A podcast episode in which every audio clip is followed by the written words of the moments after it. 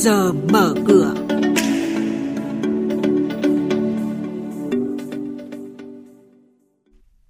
Thưa quý vị và các bạn, lượng kiều hối chuyển về thành phố Hồ Chí Minh tăng, dự báo tăng mạnh trong năm nay, bất chấp ảnh hưởng của dịch bệnh COVID-19.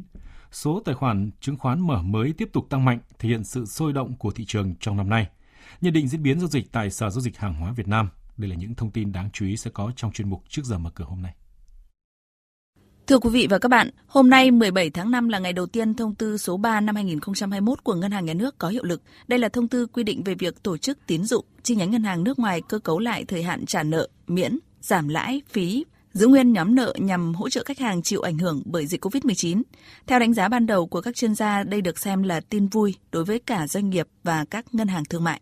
Tính đến hết ngày 4 tháng 5, Cục Thuế Hà Nội tiếp nhận gần 45.000 hồ sơ quyết toán thuế thu nhập cá nhân, cao gấp 2,8 lần so với cùng kỳ thời điểm năm ngoái. Trong đó, có hơn 60% hồ sơ quyết toán thuế thu nhập cá nhân qua phương thức điện tử.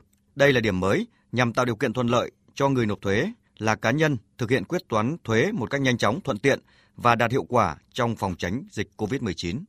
Lượng kiều hối đổ về thành phố Hồ Chí Minh tiếp tục tăng cao từ thời điểm năm ngoái và hiện tại vẫn đạt số liệu cao bất ngờ. Theo ông Nguyễn Hoàng Minh, Phó Giám đốc Ngân hàng Nhà nước chi nhánh thành phố Hồ Chí Minh, lượng kiều hối chuyển về địa bàn thành phố có thể đạt khoảng 6,5 tỷ đô la Mỹ trong năm nay.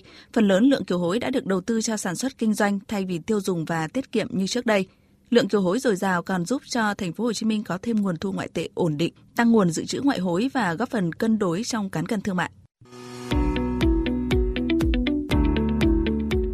Quý thính giả đang nghe chuyên mục Trước giờ mở cửa phát sóng trên kênh Thời sự VV1 từ thứ 2 đến thứ 6 hàng tuần trong theo dòng Thời sự sáng. Diễn biến thị trường chứng khoán Biến động giá hàng hóa được giao dịch liên thông với thế giới trên Sở Giao dịch Hàng hóa Việt Nam. Nhận định phân tích sâu của các chuyên gia tài chính, cơ hội đầu tư được cập nhật nhanh trong Trước giờ mở cửa.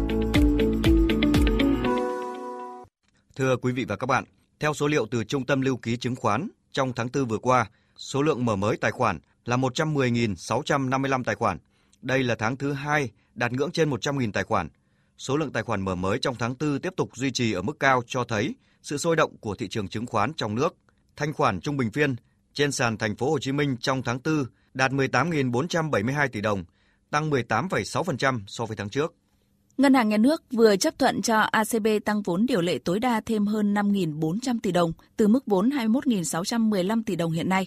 Theo đó, Ngân hàng Á Châu ACB sẽ thực hiện tăng vốn bằng hình thức phát hành 540 triệu cổ phiếu để trả cổ tức 2020, tương đương tỷ lệ là 25%. Về diễn biến trên thị trường chứng khoán, thưa quý vị và các bạn, phiên giao dịch cuối tuần qua, thị trường chủ yếu giao dịch trong sắc xanh với đà tăng được nâng đỡ từ nhóm cổ phiếu ngân hàng. Có 30 cổ phiếu tăng điểm trong nhóm VN30 trong đó tăng mạnh nhất là nhóm MSN, theo sau là HDB, TCH, VPB, MWG. Thanh khoản thị trường duy trì mức cao với giá trị giao dịch 3 sàn đạt 26.000 tỷ đồng. Kết thúc phiên giao dịch, VN Index tăng 4,37 điểm lên 1.266,36 điểm. HNX Index tăng 2,68% lên 294,72 điểm, trong khi Upcom Index giảm 0,21% xuống còn 81 điểm. Đây cũng là mức khởi động thị trường phiên giao dịch sáng nay. Tiếp theo là tin từ Sở Giao dịch Hàng hóa Việt Nam với các thông tin và diễn biến mới nhất trên thị trường hàng hóa thế giới. Chúng tôi có cuộc trao đổi nhanh với bà Nguyễn Thị Minh Trang là chuyên viên phân tích thị trường của thành viên kinh doanh hữu nghị. Thưa bà, xin bà cho biết một số thông tin và diễn biến chính trên thị trường hàng hóa tuần qua.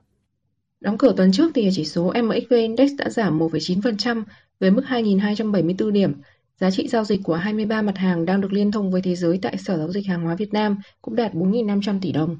Trong tuần qua thì ngoại trừ giá dầu tăng nhẹ thì hầu hết các mặt hàng còn lại đều chìm trong sắc đỏ. Đặc biệt là nông sản và công nghiệp là hai nhóm mặt hàng giảm mạnh nhất.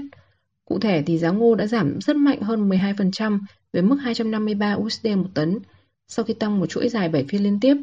Trong khi giá cà phê Arabica và Robusta thì đồng loạt giảm hơn 5% về mức 3.196 USD một tấn và 1.460 USD một tấn.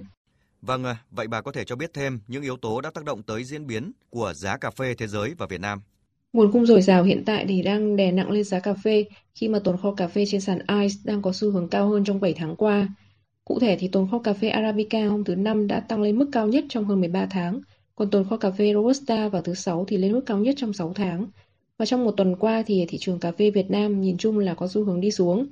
Các tỉnh thành ghi nhận mức giảm từ 1.500 đồng cho đến 1.600 đồng một cân, dao động trong khoảng 31.600 đồng cho đến 33.900 đồng một cân. Ngành cà phê nước ta thì đã chịu ảnh hưởng của đại dịch Covid-19 khiến cho hoạt động lưu chuyển hàng hóa diễn ra không thuận lợi và nhiều thị trường nhập khẩu lớn đã tăng nhập khẩu cà phê từ các nguồn cung khác trong khi giảm nhập khẩu từ Việt Nam. Vâng, xin được cảm ơn bà.